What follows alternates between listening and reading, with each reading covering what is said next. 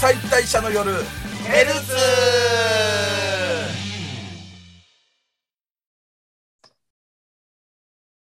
じゃあ、行 きます。はい。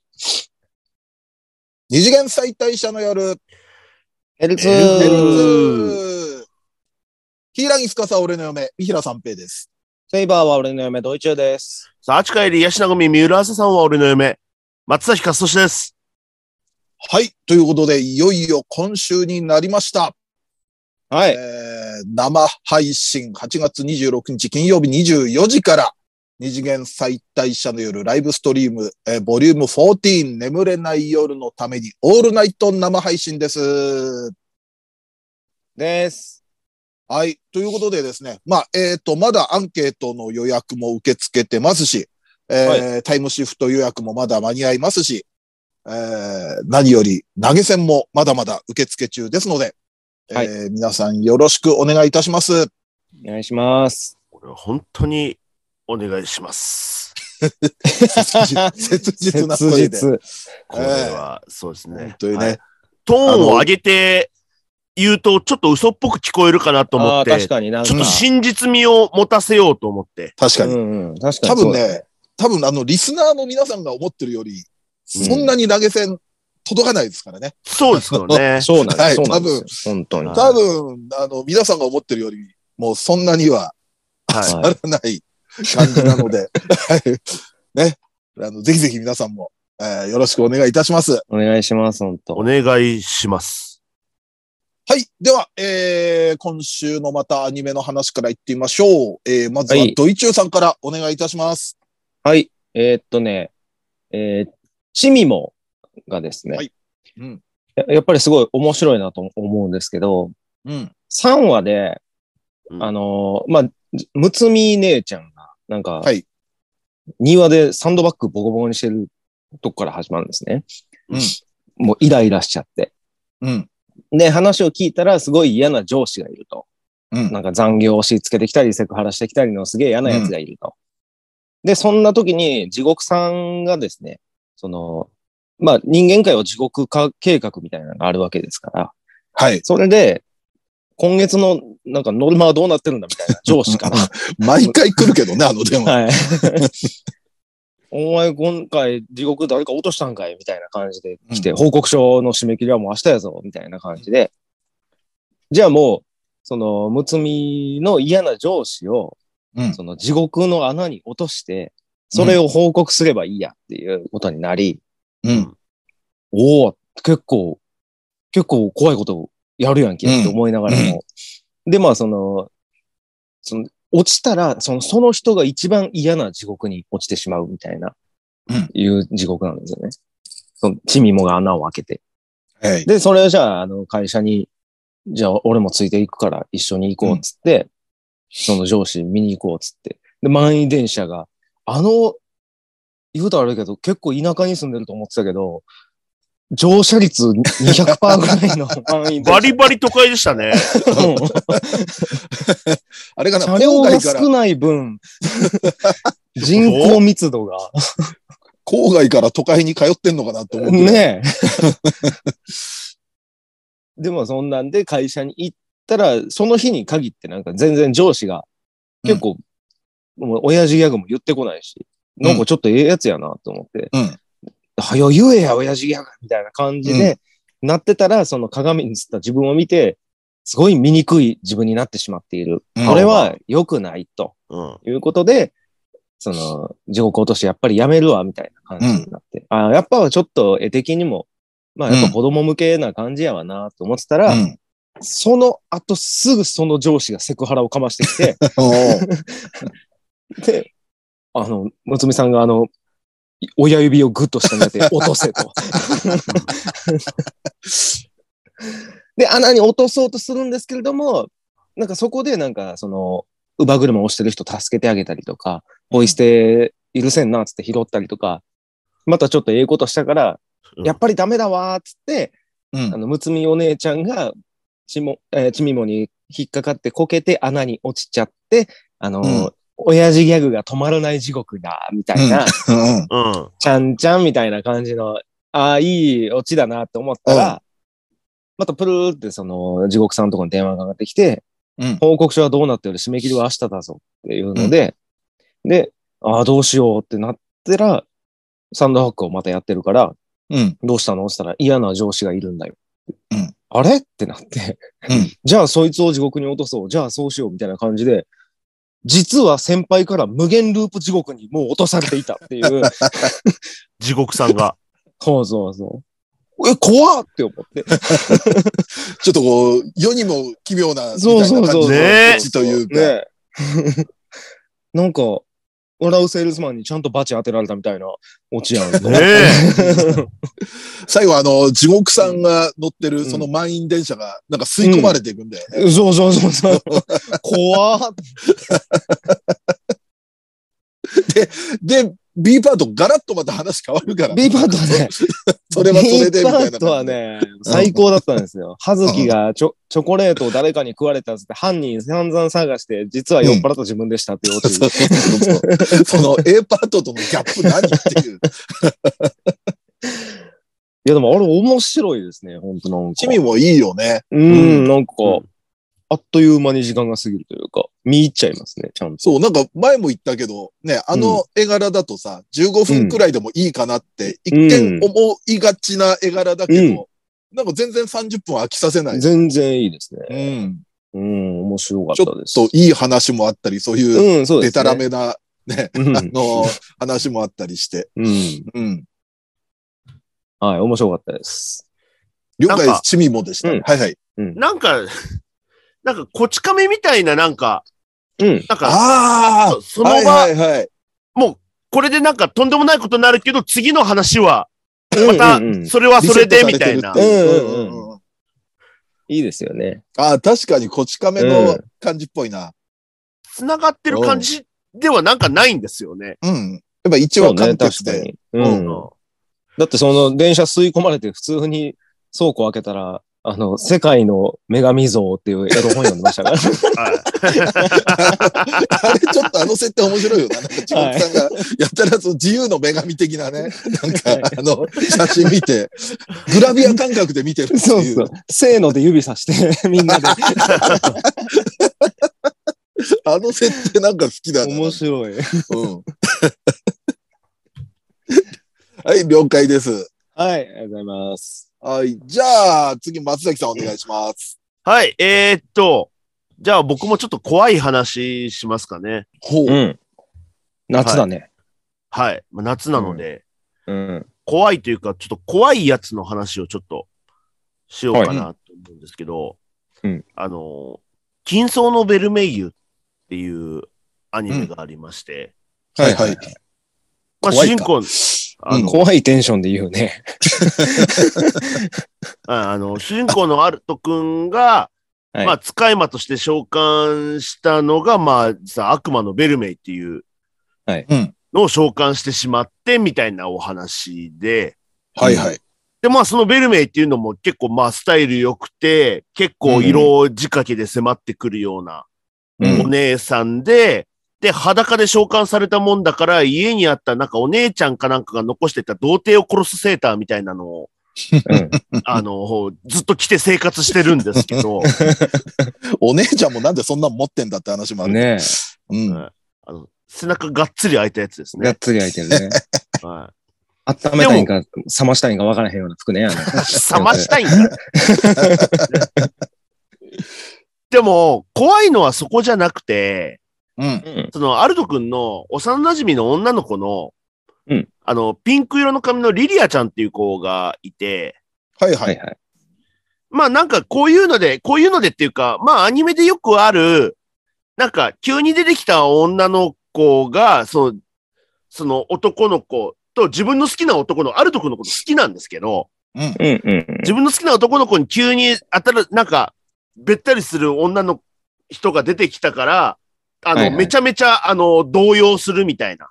うん。しかもでお姉さんみたいな人だしね、相手がね。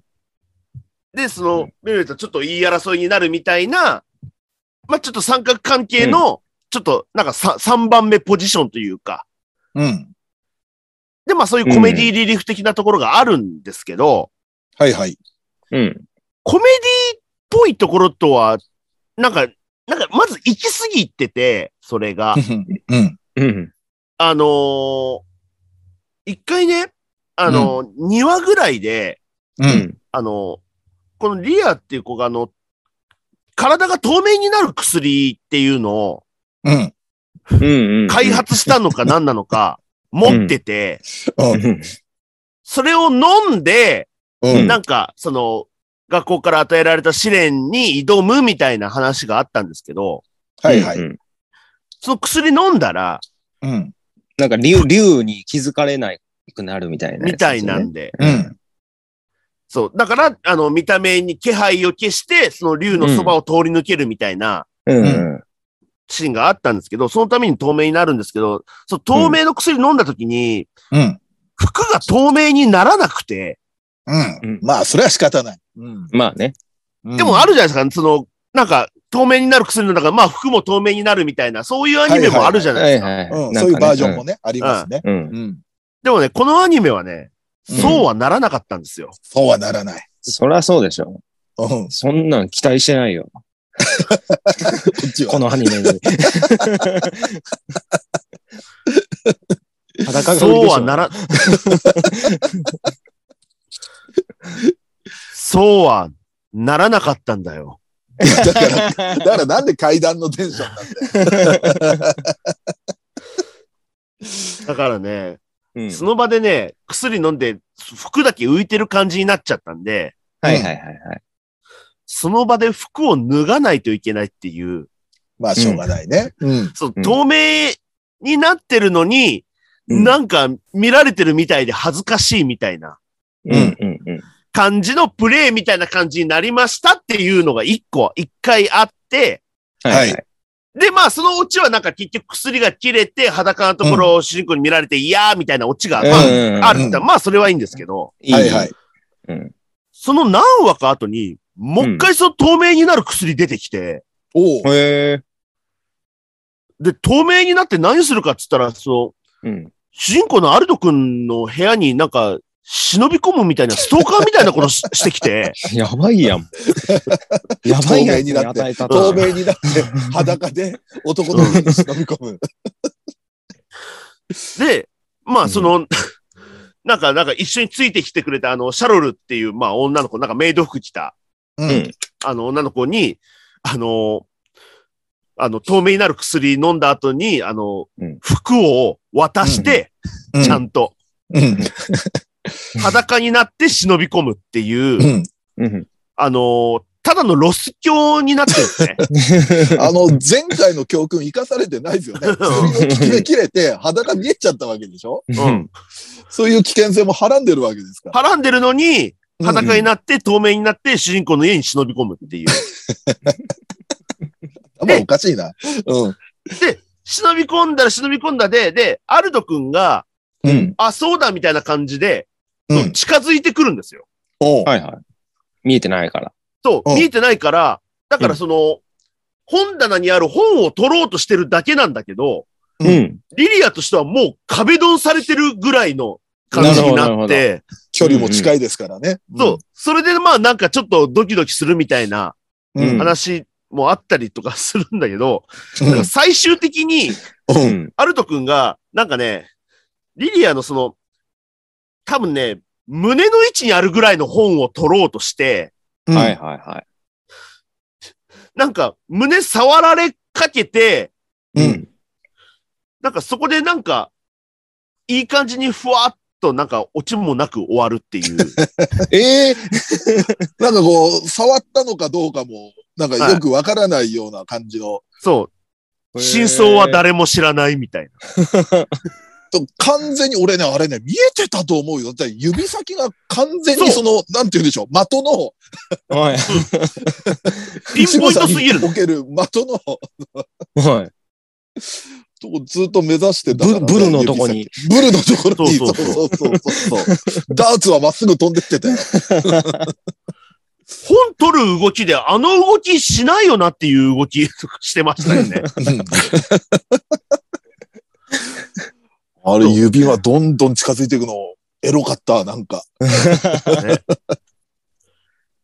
だから、わかんないですけど、うん。実際の AV でもこういうのあんだろうな、みたい な。透明になった体の。うん。手のやつそねっ。か、時間停時間止めた止りもしてはまあするからからね。うんうん。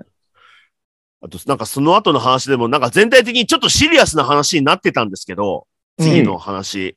うんなんかリリアの出てくるパートだけ、なんか すげえコメディになってて、うん。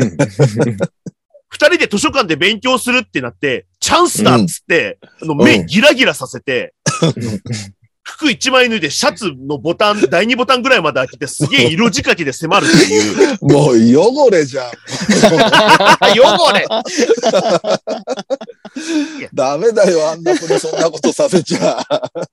いや、その色っぽいお姉さんがいるから対抗心 で、まあまあまあ。はいなはいうんやっちゃったみたいな感じだと思うんですけど、う全体的にシリアスな方に流れてる中、急にぶっ込まれたから、うん。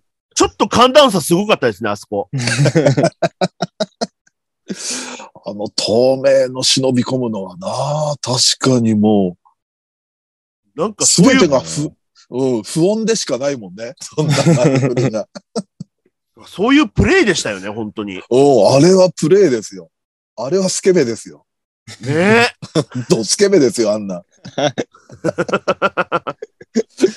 女の気が知れない。あの子の。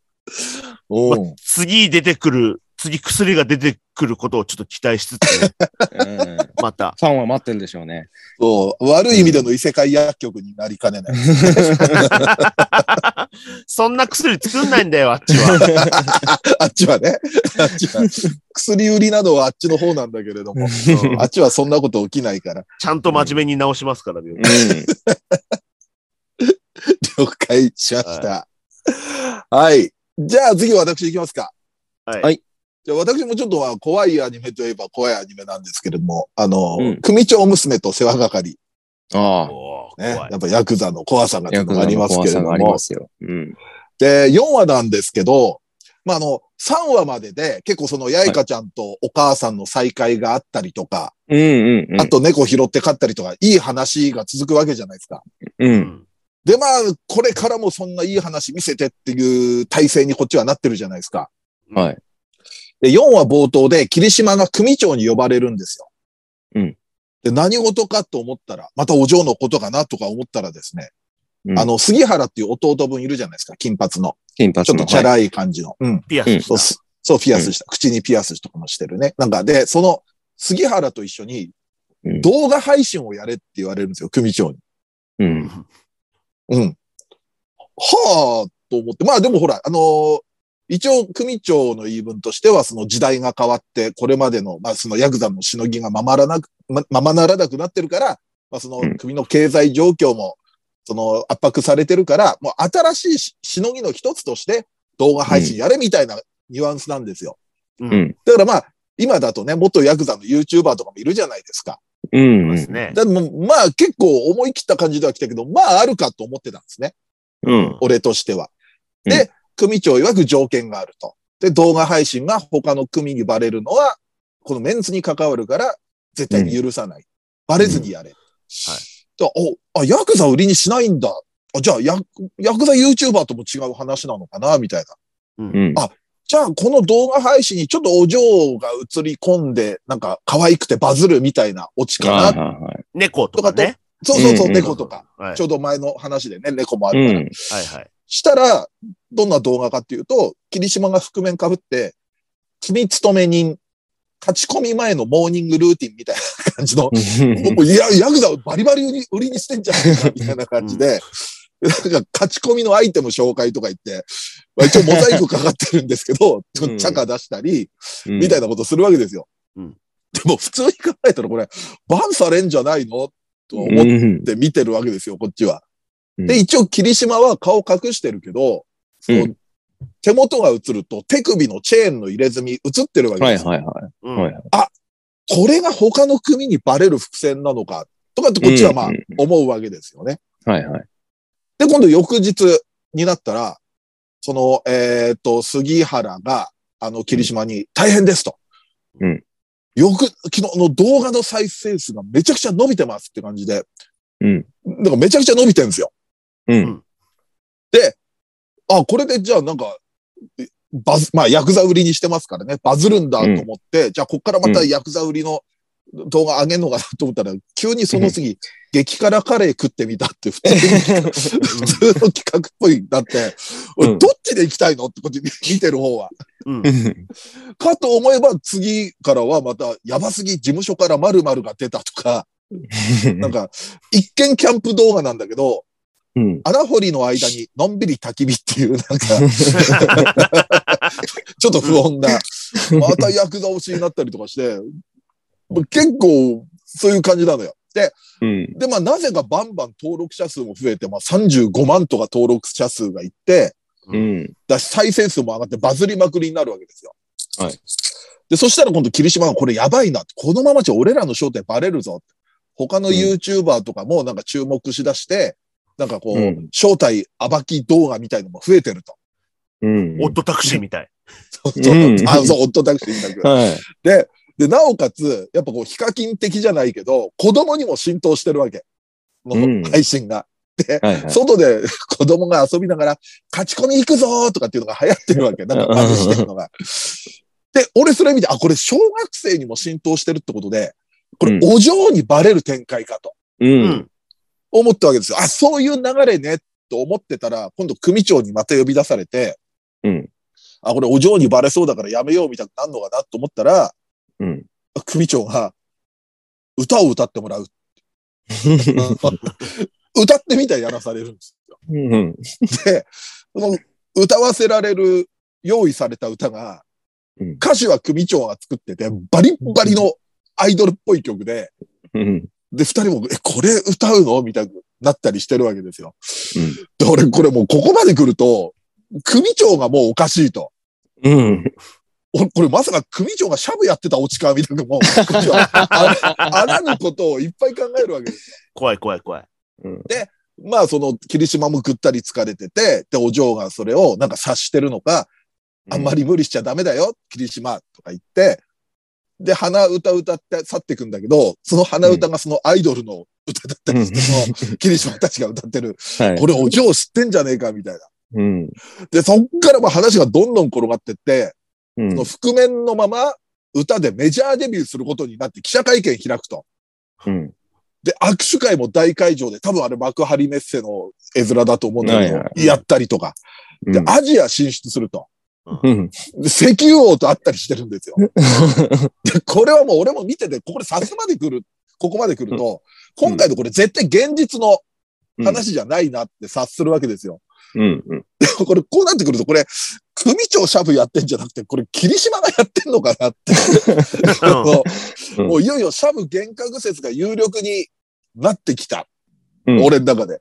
うんで、そうこうしてるうちに、お嬢が、今度はいつ帰ってくるの霧島っていうラインを打った。なかなか会えないわけですよ。霧島が忙しくなって、忙し。くなったよね。世界飛び回ってますから。世界というか、うん。で、お嬢寂しがってるっていうのを知って、霧島の動機が激しくなって、うん叫び声上げたりするんですよ。でも、この禁断症状はそれこそ、お嬢の禁断症状なのか、それこそシャブの禁断症状なのか、どっちだみたいなのも見てる方の気持ちがもうグラングラン揺れてきたら、うんうん最終的には霧島の夢落ちでしたっていうことうでん、うんまあ俺の中で、あ、よかった、シャブじゃなかったと 思って、うん。改めてでも見返したら冒頭に画面下にテロップで、こう流れてくるじゃないですか。はいはい。まあ、大変ごごごご好評をいただいている組長娘と世話係ですが、なので初版の事情により通常の内容からしょうもない内容に変更させていただきますという、まあ、ご了承くださいっていうのが流れてて、あ、はいギャグ界なんだ。もう最初から。うん。ただ最初見てた時はさ、よくあの下の流れてくるのって、ほら、ブルーレイ発売決定、はい封はい。入特典はイベント参加券みたいのが流れてきたりもするから、うんうん。初見では全然気づかなかったわけ。なまたそんなるほど、なるほど。流れてんだなと流思ってれてた。うん。でも、もう最初に振りがあったんだ、 思って、うんで、うん初版の事情によりっていうのは、もうネタのね、あれだとは思うんだけども、と4話でこの冒険早すぎねえかとか思なん かね。う。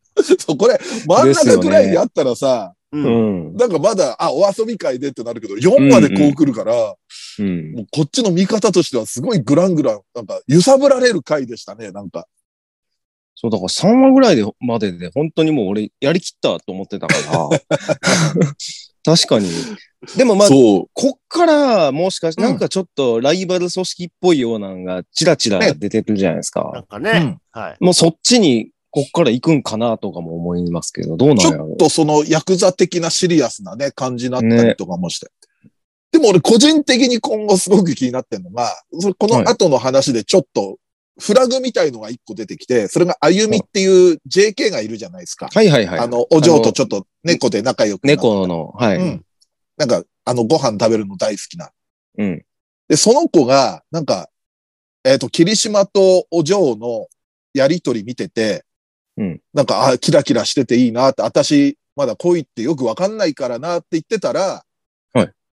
なんかその、ざあの、屋敷の中で、組員にスキンヘッドのやつがいいんだけど、はい。そいつとちょっとぶつかって、転びそうになったところを手で支えられて、で、なんか落とそうとしてたケーキかなんかも渡されて、でで、そのスキンヘッドのやつ金平って言うんだけど、すげえ無口なんだよ。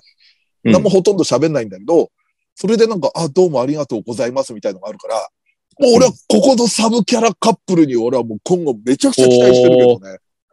ここにも来たかっていう。だからまだ見逃す、あの、あれはないですよ。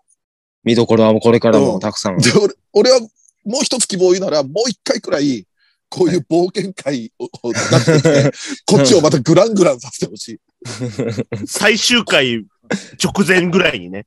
はいはいはいはい。今度こそこれシャブじゃねえかって思 わせるような。いや、でも面白かったですけどね。なんか、うん 本面白かった当むちゃくちゃやってて。うんうん。はい。そんな感じの組長娘と、こっちを揺さぶる組長娘と世話係でした。はい。じゃあ今週もアニメの感想はこんな感じで。はい。はい。で、B パートはですね、ちょっとあの、まあ、嫁企画、いつもの、おえーここにいるとこ見ましたようではあるんですけれども、おあの、ちょっとですね、あの、はい傾向と対策というのをですね、ちょっと今回うんやってみたいと思いますので、おはおい。ちょっとあの、このまま B パートもよろしくお願いいたします。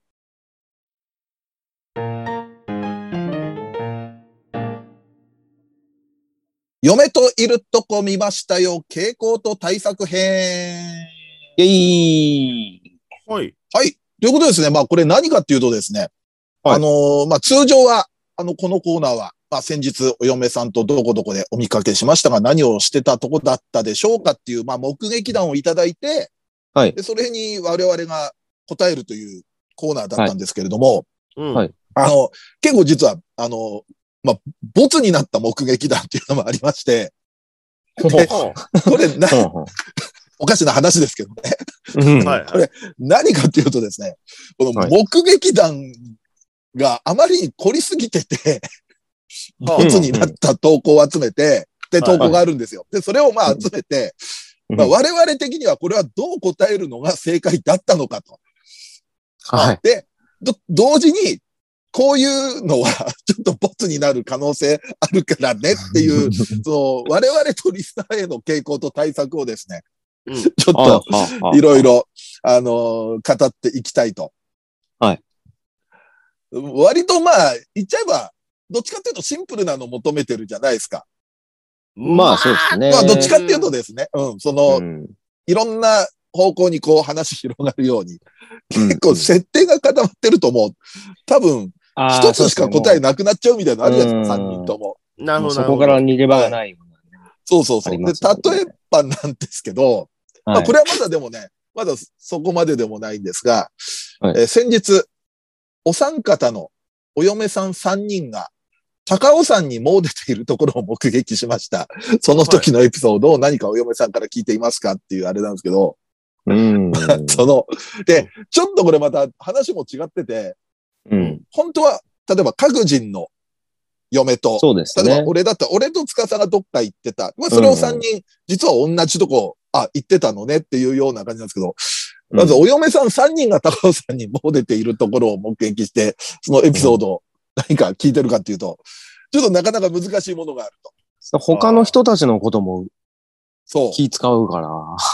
そう ですよね。やっぱりその、セイバーさんであったり、うん例えばもう、あの、松崎とこのお三方であったりっていうのも考えると、なんですかね、うん。そ責任が重大になってくるじゃないですか、人の嫁うので。す。そうですよ ね。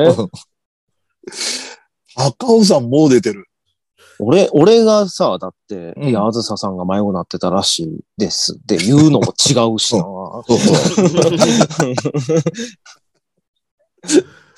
まあなそうあ。ね。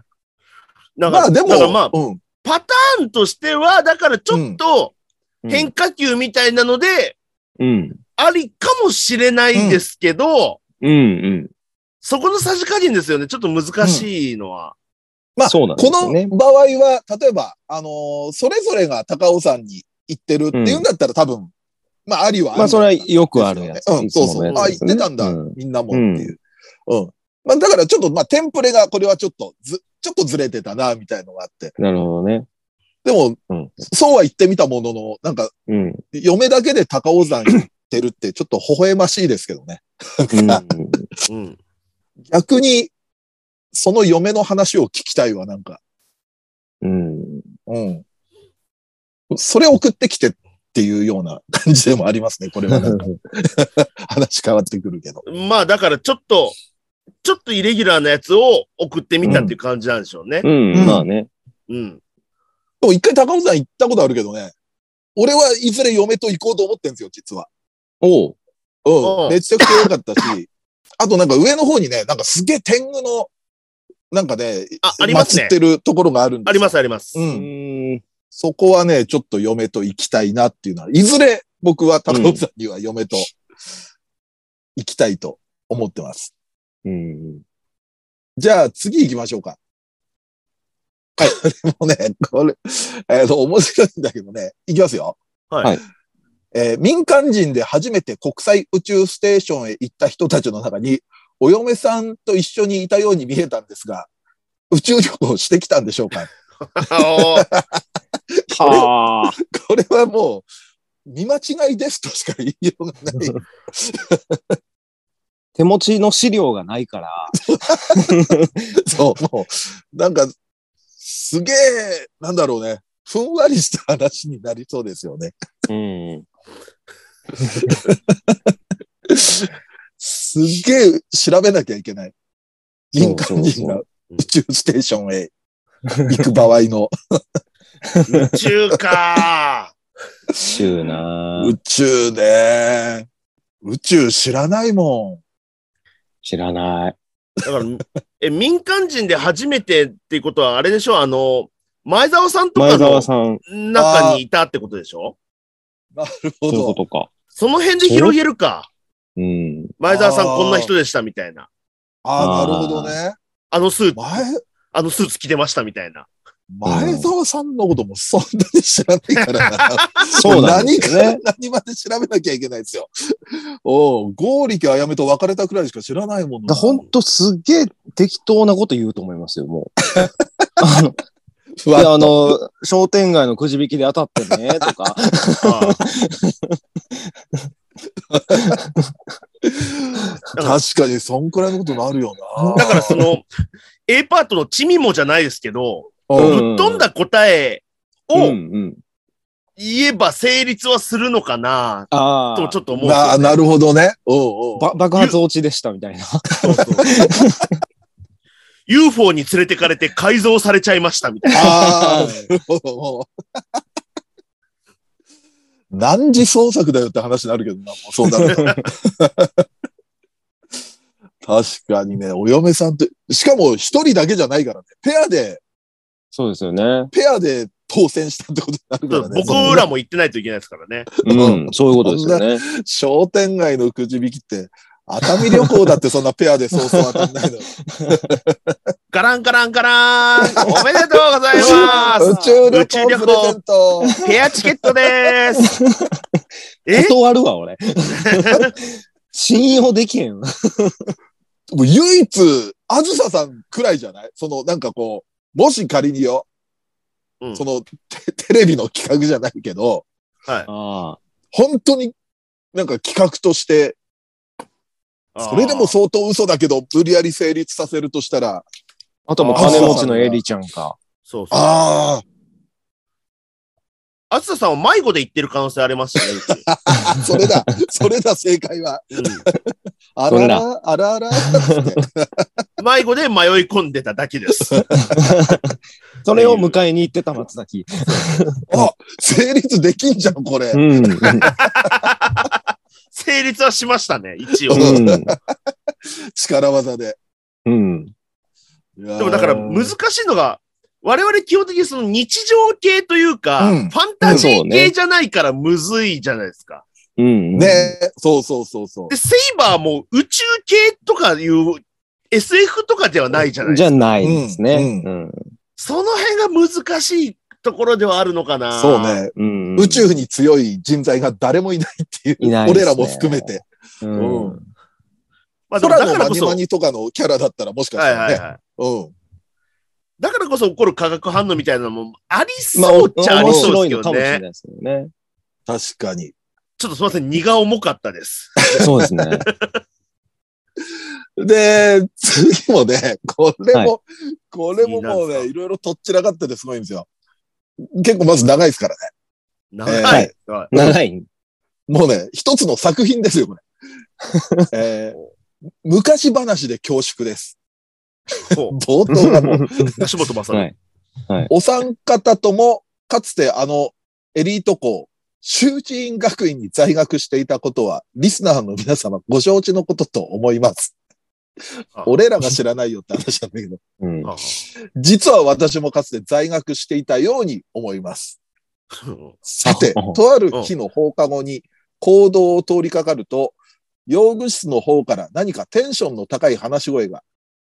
たまたま扉の隙間が空いていましたので、何をやっているんだろうと中を覗くと、生徒会初期のラブ探偵こと藤原千佳さんとお二人が何やら身振り手振りを交えてワイワイワイやってる様子。何分かなり以前のことなので皆さんの記憶が曖昧になってるかもしれませんが、あの時藤原さんとお二人は何をしていたのでしょうかかっこ在学していても卒業したかどうかはぼやっとあれしときますっていう。もうね、趣旨からも外れてもう、な、何何を言ってるや ばいシャブやってんだろ、これっていうね、 私もかつて在学していたの。いや、ちょっと一応見ないといけないから、見ないといけないということは、これ送ってくれた人も生徒じゃないといけないから、そういうことか。整合性を取ってるんですそよ、ここの設定を守ったこんですは。なるほど、そうそうなるほど。その設定は守ってんのに、嫁は出してくれないんだ。お題のルールは守ってくれないんだ。そうですよ。リスナーの皆さんはご承知のことと思いますって。 囚人学院、一言も言ってないですよ、そんな。いや、まあ、そこは一応、まあ、乗る、うんそこは一応乗るります、乗りますけど、うん。ねえ藤原初期とうん。何やら身振り手振りを交えて、各人がそれぞれ話してたことがある。だ藤原さんとお二人は、だから、うん。藤原初期と、自分俺とと嫁自分の嫁さんが喋ってたってことなんだなるほど。な。そういうことか。あ、なるなほるどほどね。ね。初期と、 じゃあ、嫁と俺は通ってたんだね。周知院学院に。そうそうです。ね。嫁入れるかな、 そこ。うちの嫁あまり学力はそんなに。まあ俺もそ 人のことは言えないですけど。そうか。何話すかな。あそこだってめちゃめちゃ、お嬢様、お坊ちゃま学校ですよね。うんそうですよね。異端高校とかやったらまだ俺たち3人入れそうです けど。うんあそこは。しかも、生徒会室ってことかな生徒、あ、用具室だね、用具室。用具室、行動の用具室か。うん。うちだのからまあロケット初期はは波長は合いそうだけどな。うん。ああ、合いそうん。う。何をしてた何話すかな。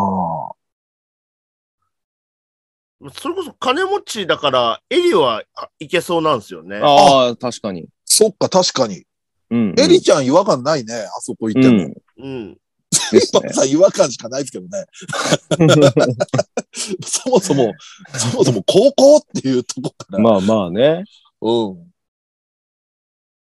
ああ、でも、周知院学園の制服をちょっと着せてみたいっていうのは、それはいいですね。うん、それはいい。あるなう。ん。とてもいい。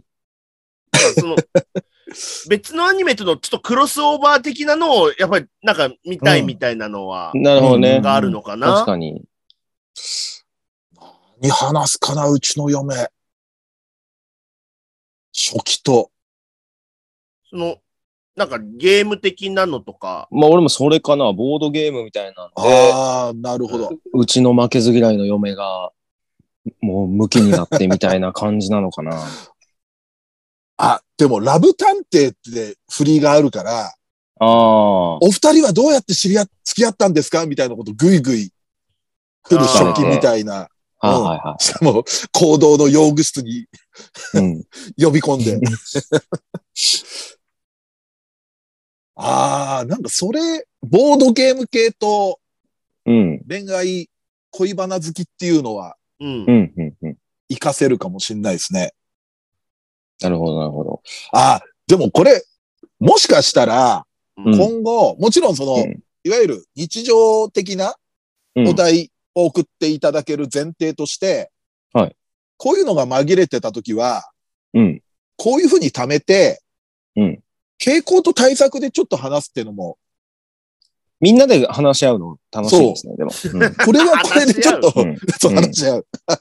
これはこれでなんか、いざやってみたら、ありかでなもってこれ気は結構、なんか良さげなのは、うんその、学校に多分在学中だから、多分まだ全員結婚する前やから付き合ってるのか、うん。なるほど。もしかしたら前なのかみたいなああ、のももしかしたら、意外と初期がキューピッドになってる可能性もみたあいりまなすのかがらね。ありかもしれないですけど。ぐいぐい来ることで、お互いの意識するようになって、最初はそんなでもなかったけど、普普通。にクラスメートくらいだったけど、うん。 意識するようになったきっかけが藤原初期の恋バナだったみたいのは、ただ、その場合ね、多分このお題一週間前に欲しいですね。そうね、だいぶ練りたい。なるほど、なるほど。割と考えたい気持ちはありなまるほどす。そうですよね。いわゆる日常の時のうんあれよりも、もっと早うんく、この手のそはう。ですね。うん。うん。 ああ、なるほどね。 A パートすげえあっさり終わるかもしれないですけど、面白かった です。で、見こまっちした。に重点を。こっちに重 点を。こっちに時間取られちゃって。あ、でもちょっと今回やってみて、これはこれでありだなって感じしましたね。話し合うと。ね。うんうん、そうそう。あこっち方面で考えようよっていうの。があれば傾いい向と対策んんんなるほかど。もしれないですね。うん。だから、三平さん的にヘルプが出るようなやつあれば、まとめましょそう。ね。う。うみんなで話し合って決めましょうんうん。よ、そう。あ確かにこういうなんか話し合いで決めるのも面白いですね。うんうん。うん。あ、じゃあちょっとこれはね、今後やってみてね、いろいろ分かってきたんでですね。あのーとはいえ、まだね、全体の投稿はやっぱ少なかったりもするのでですね。う。うん。あのー皆さんもう好き勝手に、あのーそうです嫁との採用率が目撃高談をい。そう。あの、幅が広がったから今回の。そうです。今までボツもちょっとこうやって使うから。そうそうそうそう。そう。もう我々はもう無駄にしないよと。はい。はい。ちょっと今回はね、そういう意味での、いろんな意味での企画への傾向と対策にもなりましたんでですね。うん。えー皆さん、あの、今後は臆することなく、はい。どんどんどんどん好き勝手。どんどん好き勝手に。はい。はい。嫁との目撃談を送ってくださればと思います。はいはい。えーそんな感じで、えー今週はですね、えー嫁といるとこ見ましたよ。傾向と対策編をお届けしました。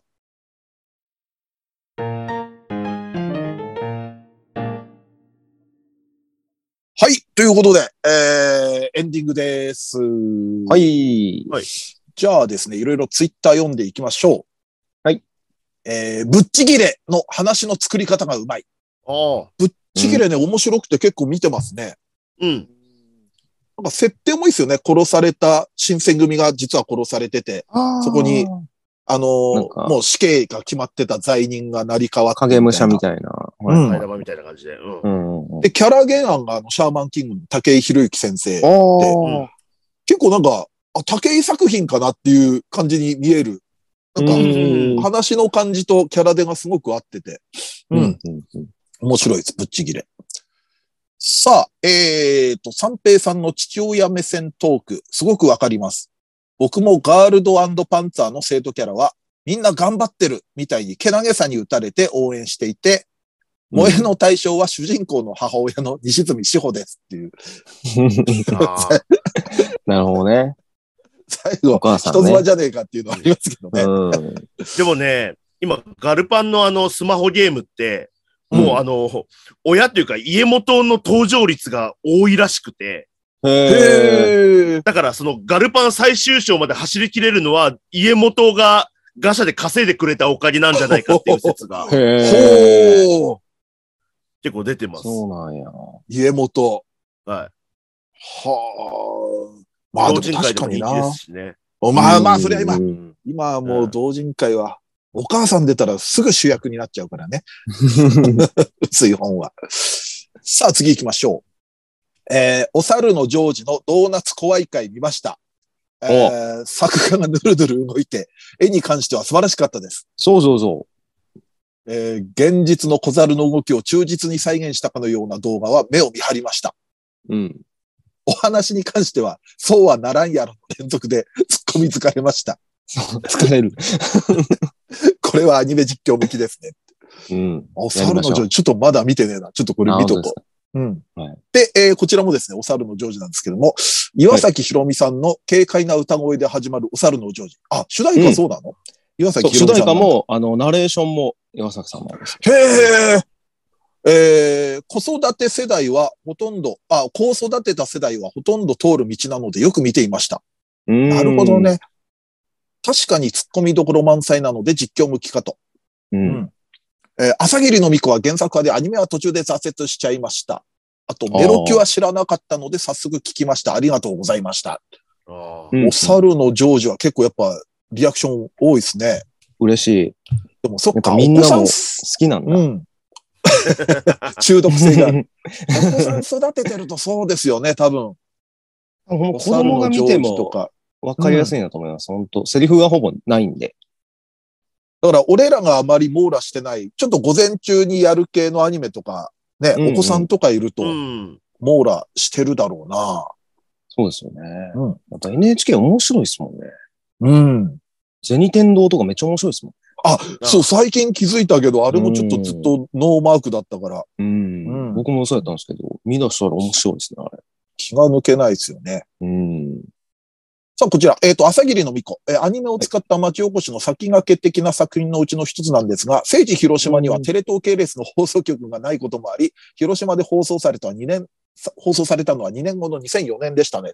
あああ、ーそうなんだ。なるほど。えー結構、そっか。でも、地方を割と題材にしてると、そのうん。地方でうまく流れない場合もあったりするのかね。なるほ昔はね、うんありましたよね。確1ヶか月に。遅れとか。今配信あるからあれですけどね。逆に今だそっかうと、基本地元でしか流れなかったりするっていうのも稀にですけどあったりします、ね。ああ、ありますよあね。ーそこが、まあ基本的な放送局で、東京には MX とかで、うんうんあのーうんなんですかね、配信、あまあ配信じゃないや、放映っていう感じのは、うんうんうん群馬ちゃんとかそんな感じでしたっけね。あーはい確かも。うんうんうんはいはいはい。さあ、次。えー、ドイチューさんの三国無双沼の時期。私は大京使いでした。おおうん大企で業か。えー小学生の頃、親戚の家に泊まりに行ったら三国無双があって、集まってきた敵を何も考えずに倒していくのが爽快でした。うん。そうそ小学生の頃に、バッタバッタと。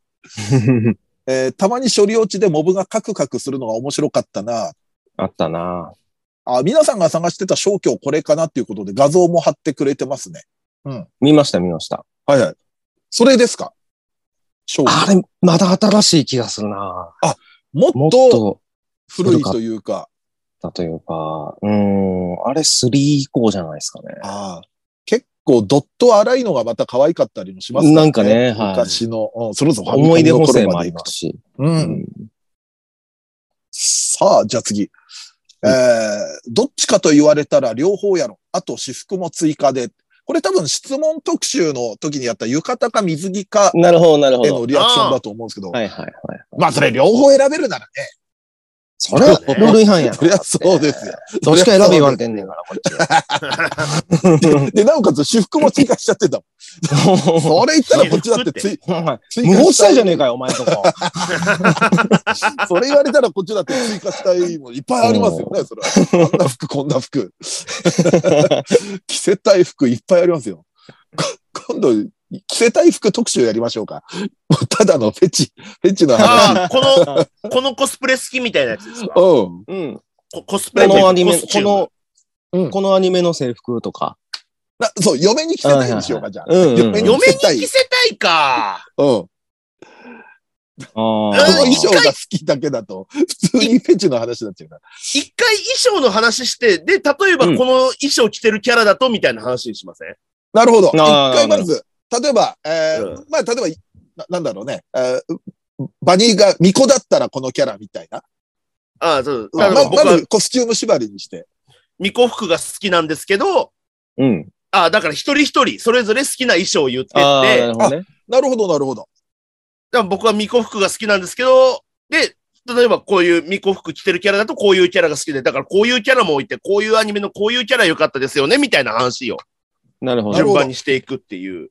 うん はい。じゃあ、来週やりましょあう。すぐやりましょう。 はい、採用しました。はいや、はい。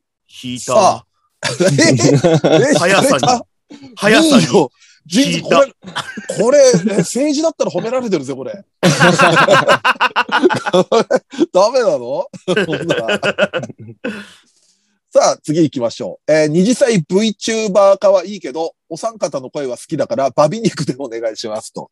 あ、我々の声を好きと言ってくれありる。がたい。ええなんかじゃあ、ボイスチェンジとかせずにこの声のまんまでってことか。声のまま、女性のキャラを使って。はいもう自分が嫌だな、なんか、そのキャラを愛せなくなるかもしれない。自分の声の、自分の声で喋っちゃダメ、この子っ ていう。あーさあ次。三平さんの金光図缶詰のツイートを見るとコミケ始まるのかと思う夏と冬の風物詩なるほど。コミケ前だ。そう、俺でももう、うっかりしてたのが、今、こ金鉱って24時間営業じゃないんですよね。もともあとね、24時間そう。やがっ、てるとまあほとんどして売りといえば売りだったんですけど、一回コロナの時期、まあ非常事態宣言の時期に、まあちょっと、あの、時間短縮にはなって、でもそれ以降もう多分、今後はもう時短で行きますみたくなってあたのあ、を、まあ、そんなんありますよね。すっかり忘れてて、あの、新刊は2冊あったんですよ。うん。あの、まあ、いつもちょっととりあえず出してる、ミクシーの日記をまとめた本があって、で、9年かかってようやく今回で2冊出して、まとめ終わったんですね。はいはいはで、も、金庫図持ってって、1冊試し釣りして、あ、23はいける。で、24試し釣りしたら1ページ足りないことに気づいて、い。うん。で、23の吸った後に、家帰って慌てて1ページ足して金庫図行ったらもう閉まってたんですよ。へえ。えあ、だからまあ、にあ、そっか24時間じゃないんだっていうのでね、いろいろだからそういう意味で緩和鈍ってた今回の夏コミでしたね。本作るのも2年半ぶりでしたから。ああ、そうええか。まあでも今後金庫図さんにはお世話になると思いますんで、よろしくお願いいたします。感戻していかないとね。ねえ。うんははい。ということでですね、えーはツイッターありが、ツイートありがとうございました。ありがとうございます。はい。